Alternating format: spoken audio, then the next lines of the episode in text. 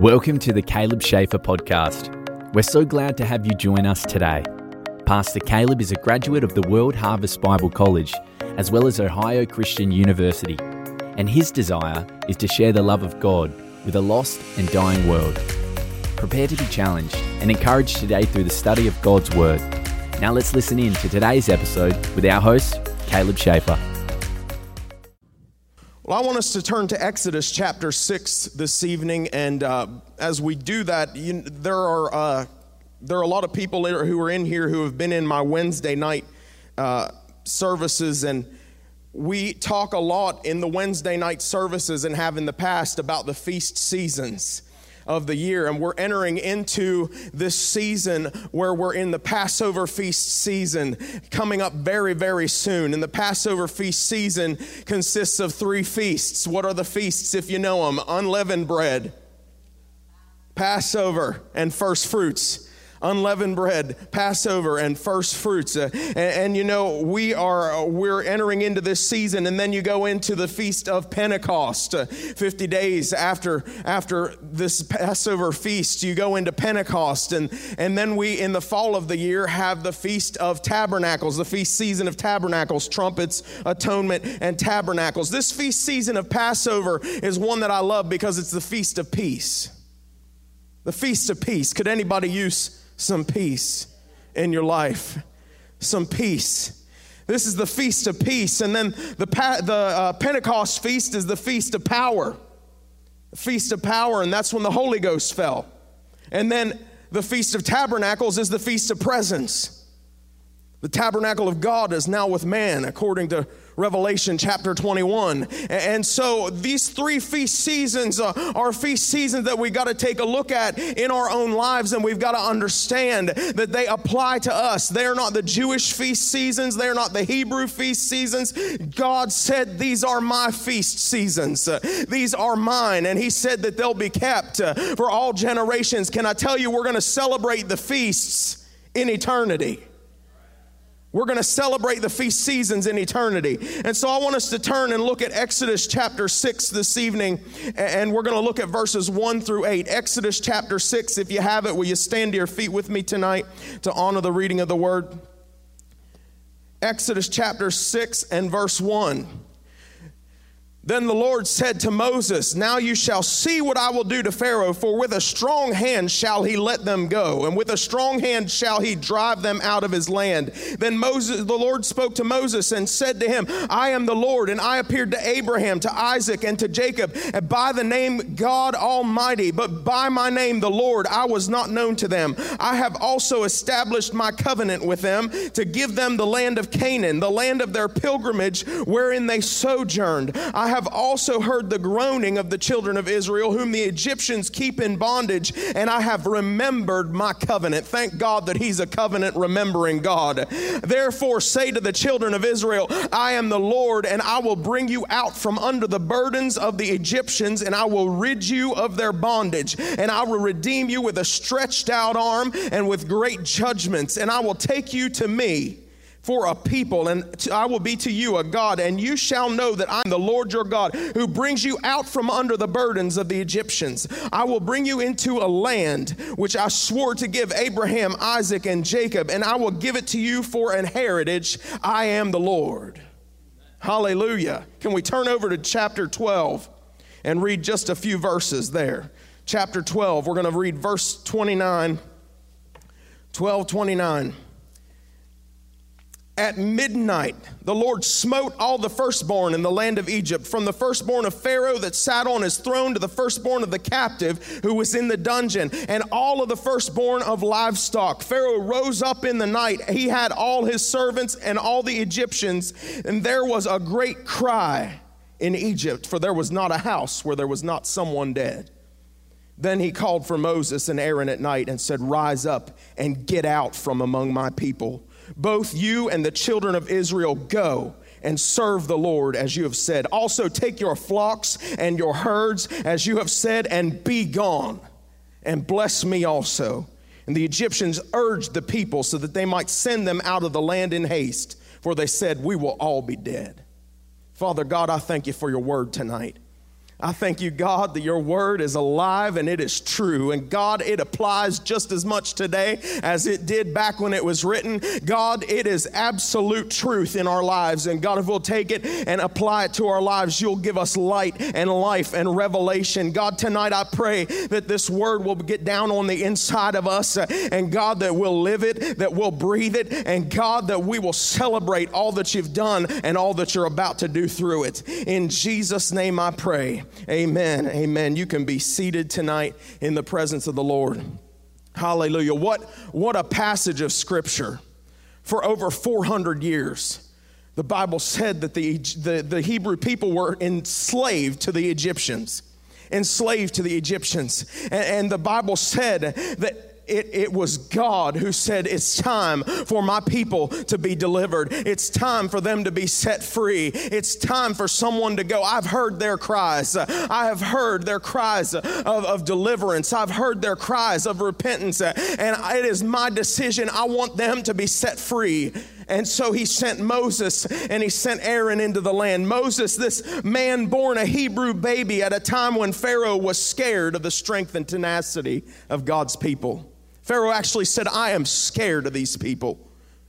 I'm scared of them because he said, I have tried to discourage them. I've tried to wear them out. I have afflicted them. I've tried to cause their lives to be so difficult that they can't take it. Yet they grow in strength and they grow in number. And so Pharaoh said, all right, we're going to kill all the baby boys. Can I tell you, it's a good thing if you can wear your enemy out like that. See, all you got to do is keep on going. A lot of people, when the enemy comes onto them and tries to make them stop, that's what they do. They stop, they give up. But the Hebrew people, the Bible said that whenever Pharaoh came against them and he afflicted them, all they did was get stronger, and all they did was grow in number, and all they did was get more tenacity to them. And that's the way we've got to be with the enemy, because all of a sudden Pharaoh one day said, I got to do something about this. Pharaoh said, I got to do something. I got to start dwindling their numbers. Uh, I got to start start dwindling them down. And Pharaoh told his people to throw all the baby boys in the river. But Moses' mother decided she wasn't about to let that thing that God had promised her go, and, and she wasn't about to let it die. She held that baby and she looked into his little eyes, uh, and she decided she wasn't about to destroy what God gave to her. So she made a basket. And she put Moses in the basket, and she pushed the basket in the river. And as Pharaoh's daughter went down to the river for a bath, uh, the hot Egyptian sun was beating down on the river, and it caused light to glint off of the ripples in the water, and something caught her eye. It was the basket where baby Moses lay. Moses was raised in Pharaoh's house uh, as Pharaoh's daughter's own child. And one day when Moses was older, he witnessed one of the Egyptians uh, beating one of his own people. So he beat the Egyptian to death. And then the Bible said that he fled to Midian, where he got married. And he settled down, and he thought that it was all behind him. He thought that it was all past, uh, that he would never have to go back to that land, that he would never have to deal with those people. He had, he had made a brand new start, and he wasn't turning back. Until one day, you see, what Moses didn't understand is that God marks some people. God will mark people. And when he has you marked, you can't get away. He'll show up wherever you're at. He'll show up in the middle of the desert. He'll show up on a mountain in a burning bush. He'll show up wherever he's got to show up to tell you that he has a purpose for you and a plan for you. So you might be able to run for a while. You might be able to get away and think you're making a brand new start. You might be able to turn a page and turn a new leaf and think you've gotten away, but God will find you, and he'll show up, and he'll speak to you.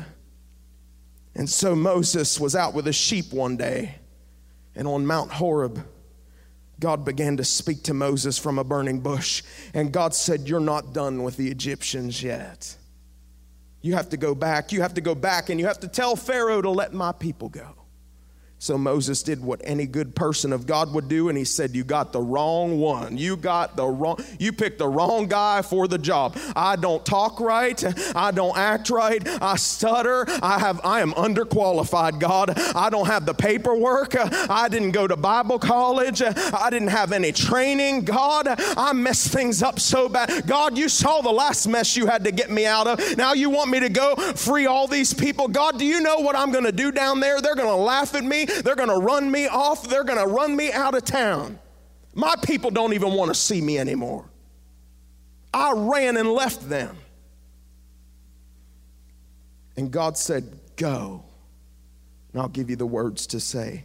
And God sent Aaron into the desert to meet Moses, and they discussed what God told them to do. So they went to Egypt together. They began asking Pharaoh nicely if he would just let God's people go in the wilderness to worship him. This enraged Pharaoh, and he said, why do you want to go distract these slaves from their work? And he made the Hebrews work harder with less supplies. Then God said, go back to Pharaoh and tell him, let my people go. So Moses went back and told Pharaoh to let God's people go, and Pharaoh responded with a no. And God said, okay, I'll send some plagues. And one by one, plagues came upon the land, and the Egyptian people and Pharaoh, they would agree to let God's people go, and they would rescind on the promise. As long as the plagues were being removed, Pharaoh wasn't budging.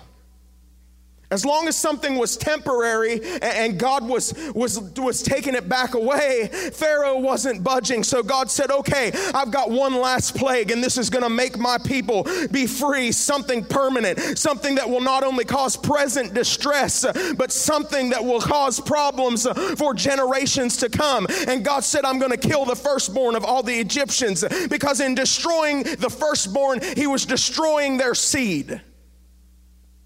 Do you see what happens when you kill a baby? You destroy your own future. You're killing your own future. You're killing the future of a nation. You're killing the future of a people. You're killing the future. And God said, I'm going to destroy the seed of the Egyptians. Uh, the future of any species is locked up in its seed. If someone gathered up all the red, delicious apples in the world and they cut them open and destroyed all the seeds, there would not be another red, delicious apple in the world. Can I tell you, if someone destroyed every corn kernel in the entire world, there would not be another ear of corn on the earth. Because when you destroy the seed, you destroy the future.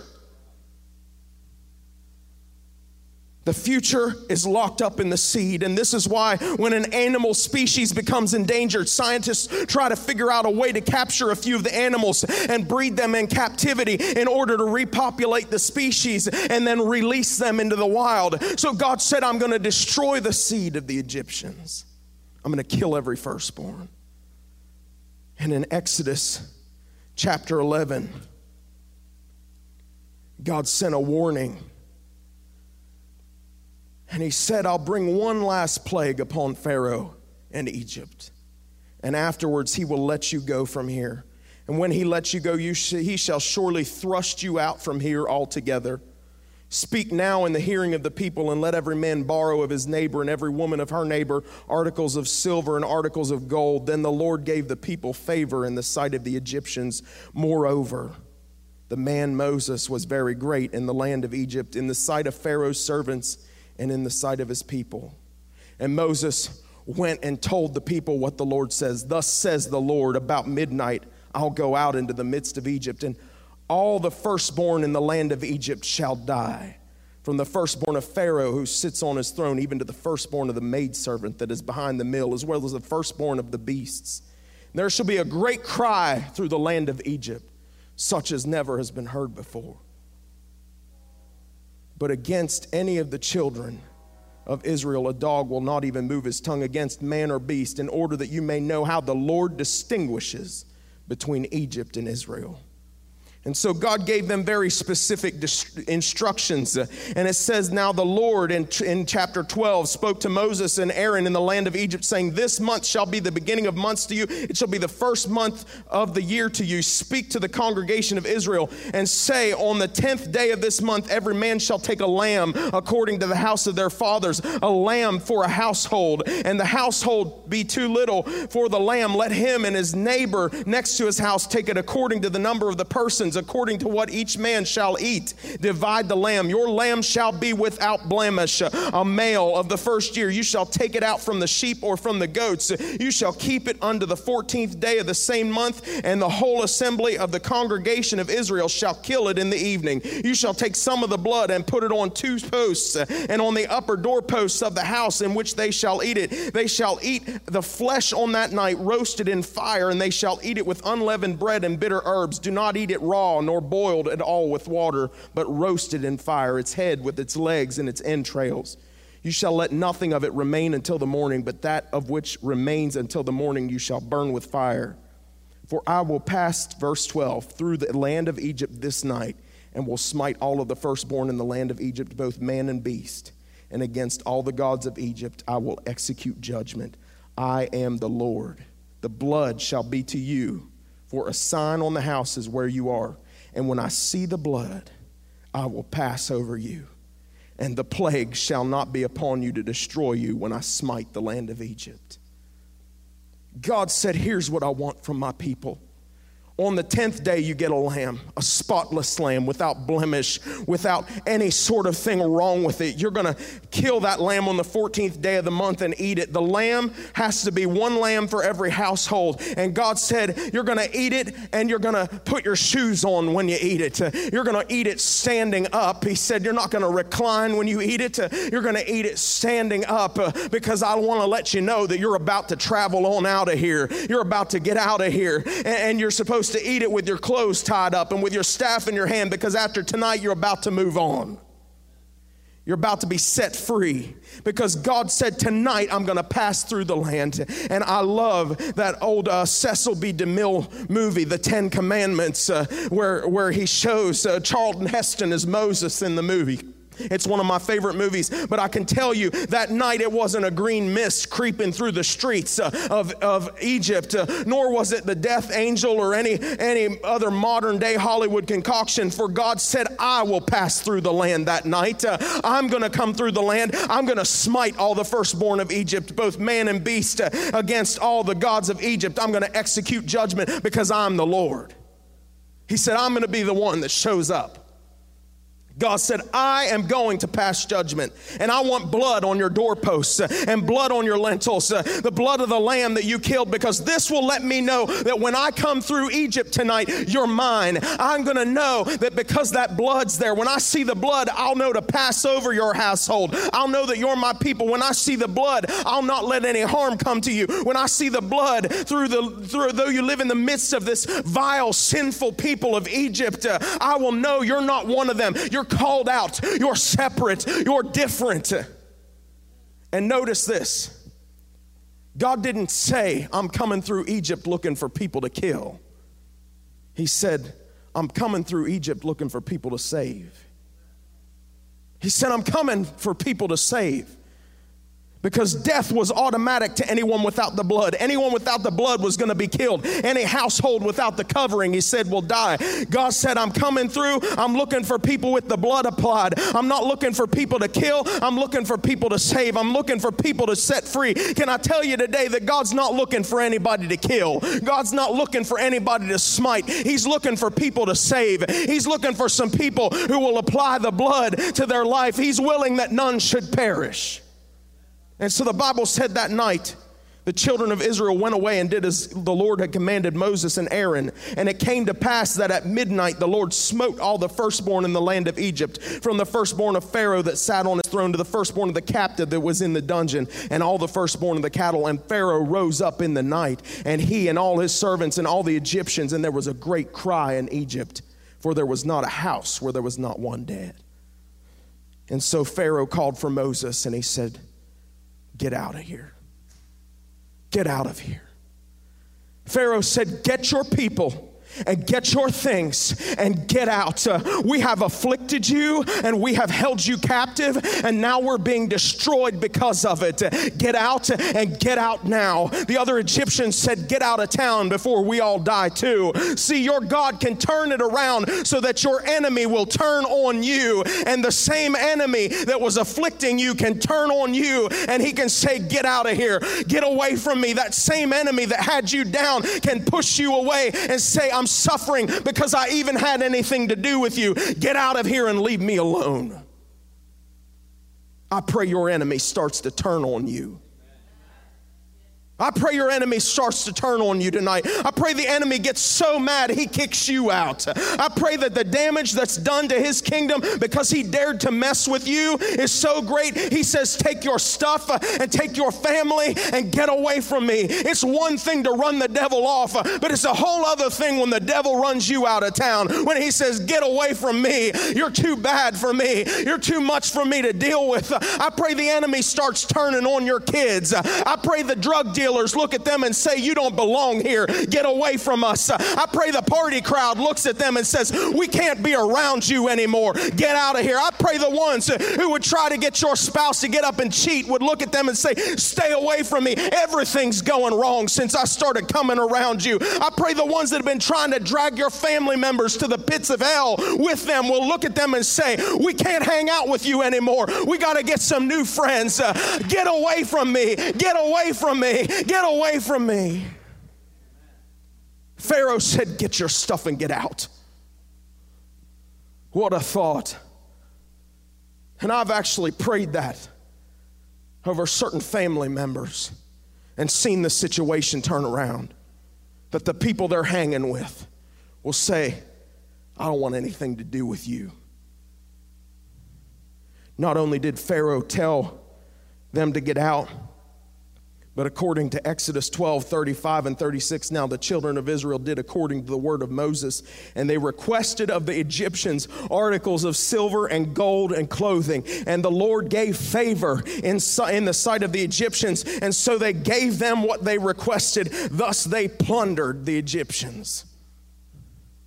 Now the King James says that they borrowed, that they asked, and the Egyptians lent to them. That's a terrible translation because the Hebrew people knew they weren't coming back. Uh, the Hebrew people didn't ask to borrow anything. They said, you're going to give us that gold and you're going to give us that silver, and we're leaving town with your stuff. We're taking our stuff and we're taking your stuff too. And they left town rich. Uh, they weren't borrowing anything. They asked for the Egyptians' jewelry and clothing and precious artifacts, and the Egyptians felt that if they didn't do what was asked of them, that God was going to hit them too. So not only did the Egyptians say, get out, get out of town, they gave them their valuables. Uh, the enemies of Israel paid them to leave. Are you seeing what I'm saying here? Not only were they freed, but the enemy wanted them gone so bad that they paid the Israelites to leave.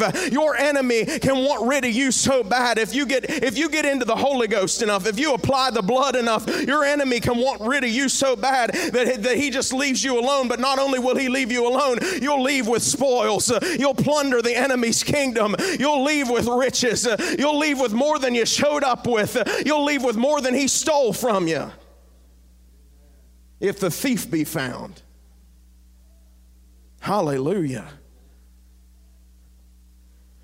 Now, there were very specific rules about the Passover lamb that God had laid down for his people. Is it all right if I teach you for a few minutes tonight? The lamb was selected on the tenth of the month of Nisan, four days before it was killed. It was to be brought into the house, and it would be welcomed by the people who lived in the house and then cared for it until it was time for it to be killed on the Passover. Four days before his death on the cross on Passover, Jesus was brought into Jerusalem on a donkey.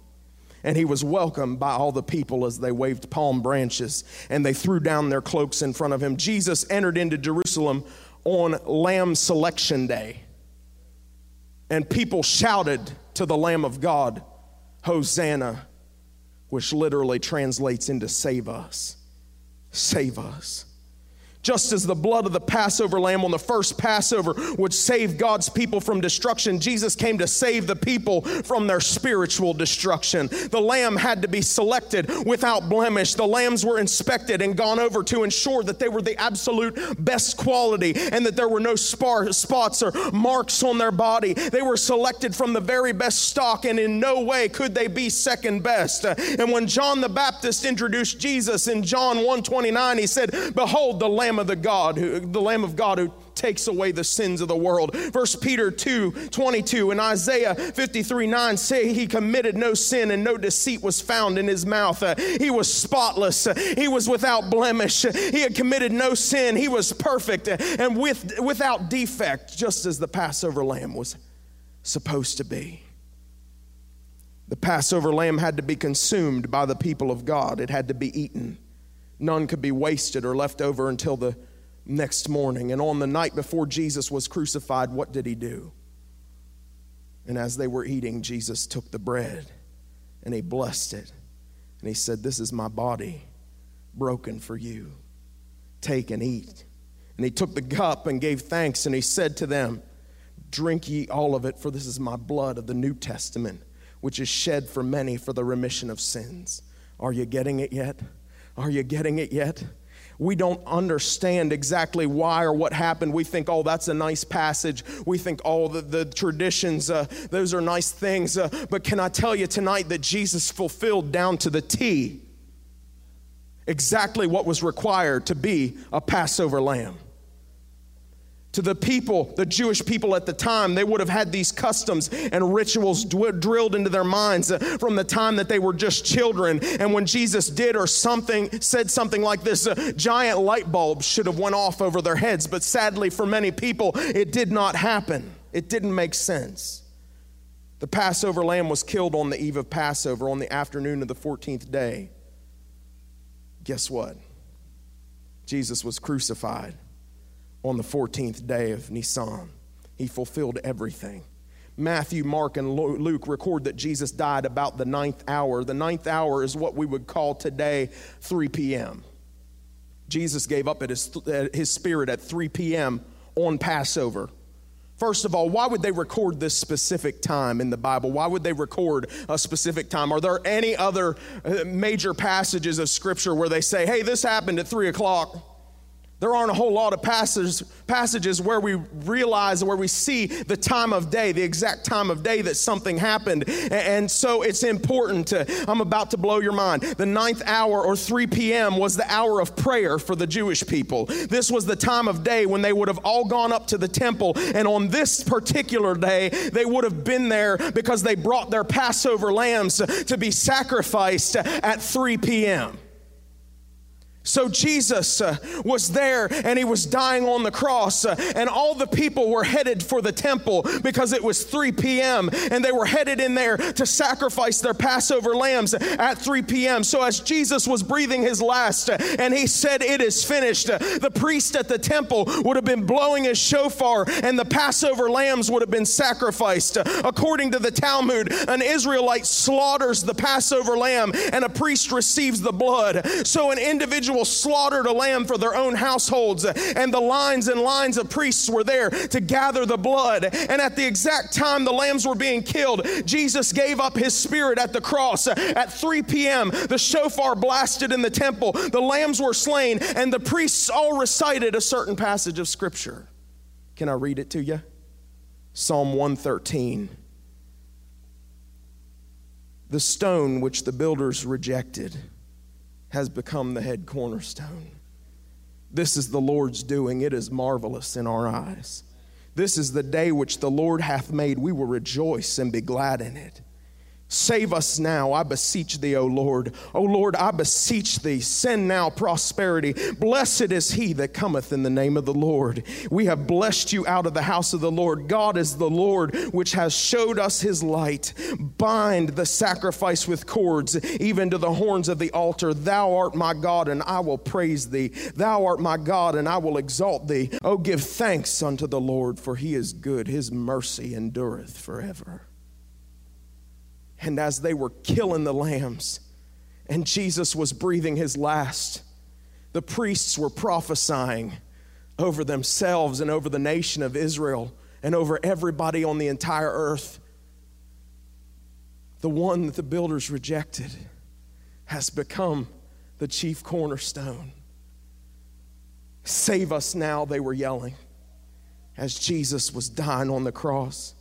So while Jesus was giving up his spirit, the shofar was blasting, the Passover lambs were being slain, and the Levites were chanting, "The stone that the builders rejected has become the cornerstone." Matthew, Mark, and Luke all record another event taking place in the temple at the same time. And behold, the veil of the temple was rent in twain from the top to the bottom. So at the same time that the lambs were slaughtered, at the same time the shofar was blasting, and the Levites were chanting, all of a sudden some dark clouds started to roll in. And the earth started to shake a little bit at the day of the year where everybody was at the temple to see it. The temple veil started to rip from the top to the bottom. And I'm sure somebody came out screaming, "The veil's been torn, the veil's been torn, the veil's been torn."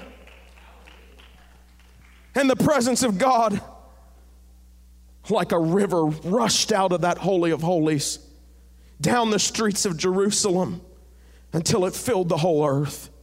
And we have access at any time of the day. During the killing and cooking and eating of the lamb, the Israelites were not allowed to break any bones of the lamb. The Bible says that on the day of preparation, the Jews didn't want to leave the bodies of Jesus and the two thieves on the cross, according to Scripture, during the Sabbath, so they determined to break the legs of the man, the men hanging on the crosses, so they wouldn't be able to push themselves up to inhale. The soldiers broke the legs of the two thieves, but they didn't break the legs of Jesus because he had already given up his spirit. The lamb had no broken bones.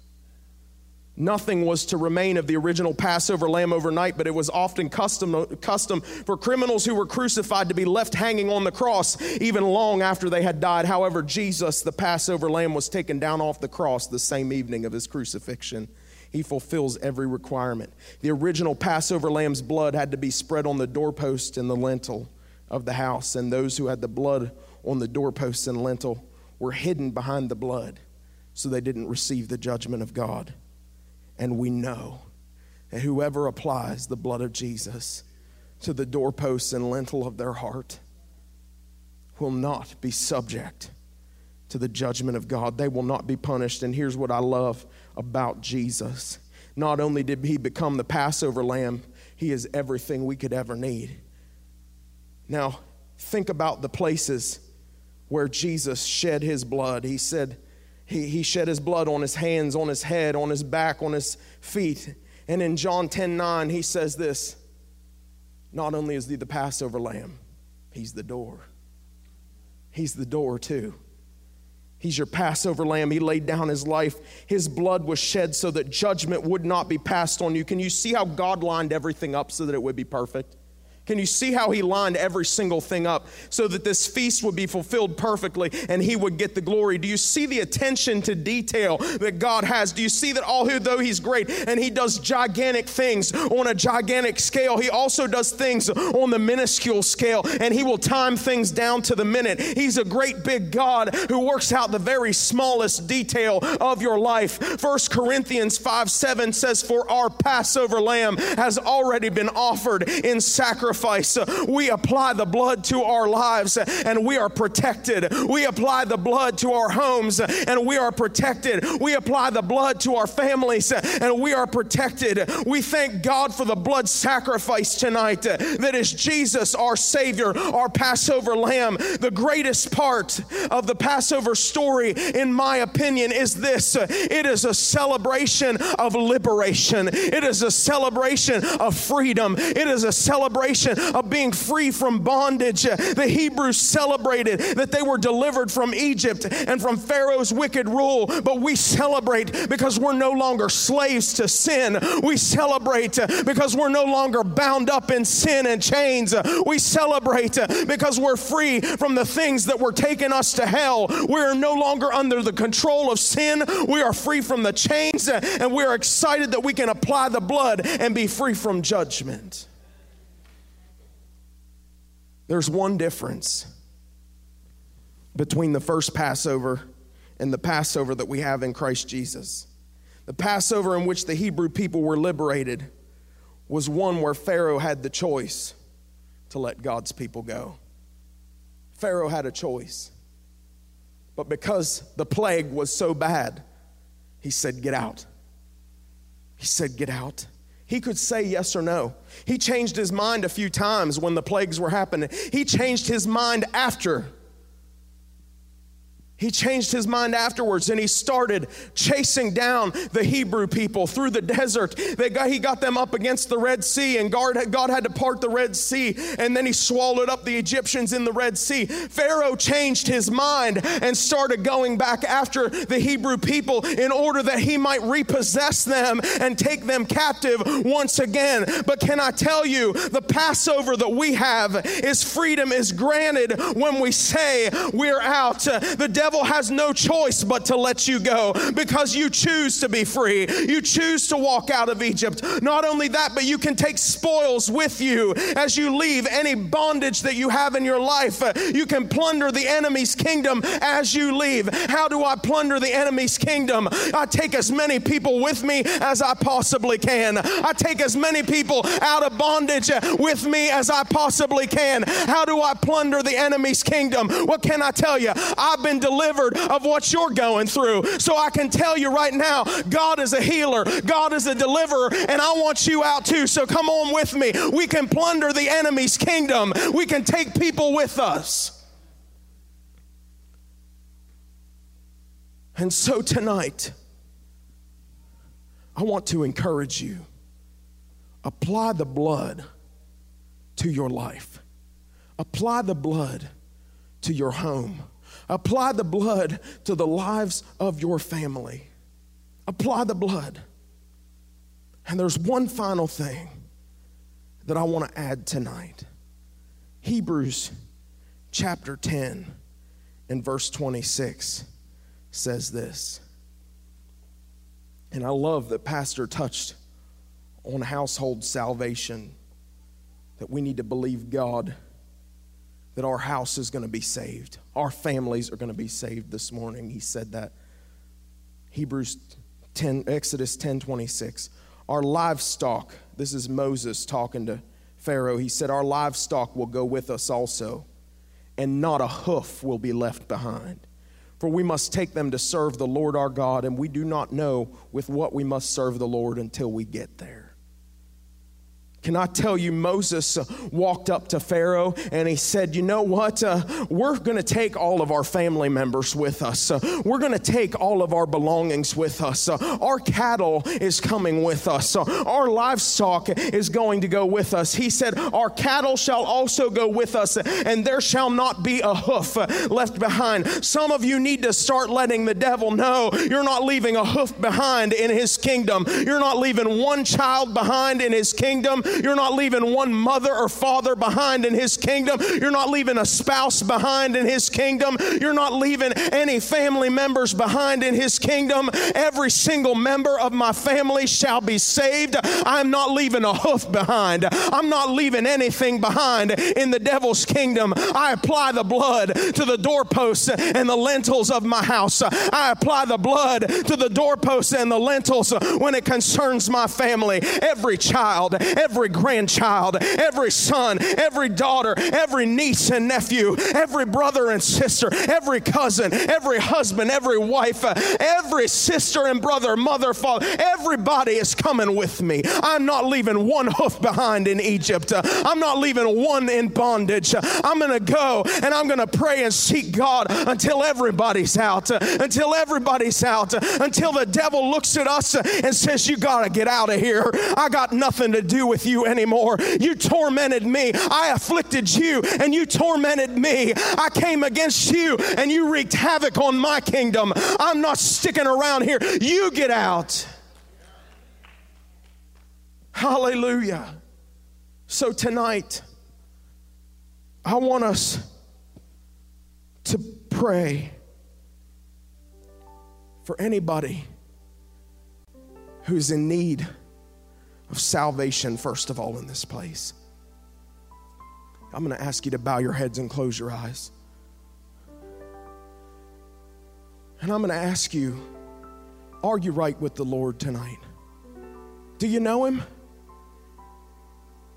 If you were to die today, could you say that the blood is applied to the doorposts and lintels of your heart, of your life, of your house?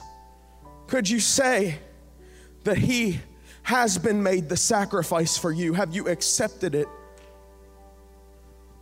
Or have you been rejecting it? Have you been somewhere else? Have you not been paying attention? Have, maybe you had it applied at one point and you decided to walk away. I'm going to ask you that first. I'm going to count to three, and if you say, that's me, I need the Lord in my life, I need forgiveness, I need salvation. When I count to three, I want you to put your hand up and put it back down. One, two, three. Yes, I see that hand. I see those hands. Yes. And I've got a second part to this. If there is anybody in your life that you can say, that person is a hoof that's still in Egypt. That person, that family member, that coworker, that loved one is a hoof that's still in Egypt that I'm connected with. I want to ask you to come up to this altar and let's agree together that every single person that we're connected with is going to come out of Egypt. Is going to come out of Egypt. As you're coming, as the, the people who raised their hands, I'm going to ask you to come as well, because we're going to pray together. We're going to believe God that not one hoof is going to be left in Egypt. Not one hoof. Every single person that I'm connected with is coming with me out. Every single person that I'm connected with is coming out of Egypt. They're coming out of bondage. They're coming out of darkness and into the kingdom of light. Hallelujah. Hallelujah. Hallelujah. For the people who raised their hands for the salvation, I want us to all pray this prayer right now. I want you to mean it in your heart. If you raised your hand, say, Father God, I ask you to forgive me of my sins. I believe Jesus is your son. I believe he died on the cross and rose again. And God, I ask right now that you wash me in his blood, that you cleanse me. Help me to live for you all the days of my life. I renounce darkness. I renounce Satan. And I declare I'm a child of God. Now fill me with the Holy Ghost. And help me to live for you all the days of my life. In Jesus' name, amen. Now I want to pray for every single person who said, I've got hooves in Egypt. I've got family members. I've got co-workers. I've got I've got loved ones. I've got people that I know that I'm close to and connected with that are still in bondage, that are not saved, that do not have the blood applied to their lives. And God, right now I ask uh, for a mighty move. I ask for your Holy Spirit to begin to touch people's hearts wherever they are at tonight. You see each person at this altar and around this place tonight, God. You see each person and you know who they are connected with, God. Their sons and their daughters, their grandsons and granddaughters. Daughters, spouses, uh, God, brothers, sisters, parents, grandparents, uh, aunts, uncles, uh, every single person who is not saved, God, we call them in right now. And we ask, God, that your Holy Spirit would work on their hearts uh, and draw them in, draw them in. God, we have determined we're not leaving a hoof behind in Egypt. Uh, we're not leaving any belongings behind in Egypt. Uh, but God, everybody that we are connected with and that we love is coming with us uh, out of darkness and into the kingdom of light. Free them from bondage tonight, my God. Break the chains that are over their life tonight, my God. If there are any addicted, break the chains tonight. If there are any, God, who are sick, break the chains. God, tonight we ask for your Holy Spirit to put such a conviction on them, God, that they begin to make phone calls and say, what must I do to be saved? What must I do to be saved? God, we pray tonight that our our households shall be saved. We come into agreement with your word that says, as for me and my house, we shall serve the Lord. We apply the blood to the doorposts. We apply the blood to the lintels. We apply the blood to our own lives and the lives of those that we love. So tonight, God, we thank you for bringing them out. We thank you tonight that every single person in bondage is no longer going to be a slave, but God, they're going to walk in the freedom that you have given through Jesus Christ. We thank you for the Passover lamb tonight, the Passover lamb that sets us free. God, not only do I pray that people come out of Egypt, I pray they come out with a plunder. I pray they come out with spoils from the enemy's kingdom. And God, that they take as many people with them as they possibly can. And that as they're delivered, God, they speak to people and say, God, set me free, and he can set you free too. I'm no longer bound up in the things of the enemy. I'm no longer bound up in darkness, but I am free in Jesus' name. In Jesus' name. In Jesus' name, every child shall be saved. Every grandchild shall be saved. Hallelujah.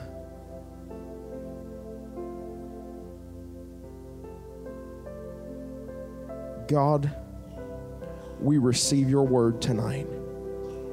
We receive your word tonight. And God, we speak it into existence, that our households and families will be saved.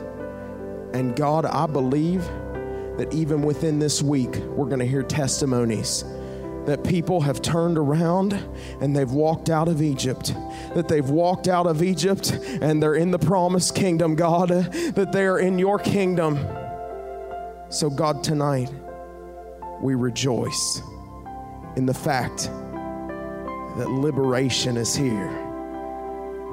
That liberation is here, that freedom is here for your people. In Jesus' name, amen. Thank you for listening to today's episode of the Caleb Schaefer Podcast. If you would like to connect with Caleb, you can do so on Facebook at Caleb Schaefer Ministry, on Instagram at Caleb underscore Schaefer, or by visiting w w w dot caleb schaefer dot com. If you have been encouraged, please share this podcast with your friends and loved ones. Once again, we appreciate you listening to today's episode, and may God bless you as you continue to walk with Him.